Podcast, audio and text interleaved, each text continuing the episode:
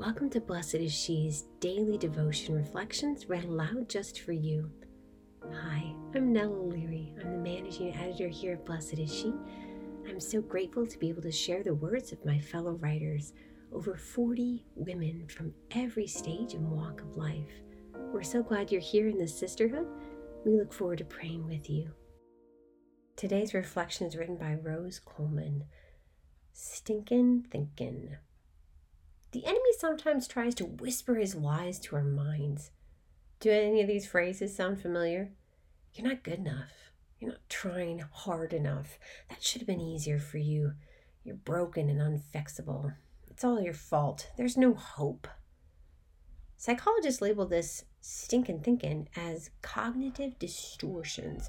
I've been so grateful for the psychologists and psychiatrists who give me helpful tools to combat these destructive lies. The hard work of therapy has helped me to identify distortions, examine the evidence. The most consoling good news is that Jesus wants to heal and protect us from these deceptions. St. Paul reminds us that we have the mind of Christ. 1 Corinthians 2:16. The Father desires for us to live in the truth of our baptismal identity as his beloved daughters. The Holy Spirit lavishes us with his gifts and confirmation. Christ abides in us, especially in the Eucharist. God loves us so much.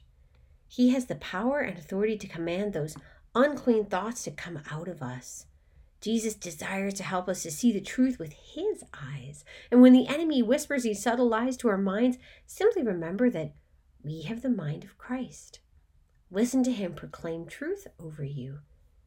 You are very good. I will give you my strength.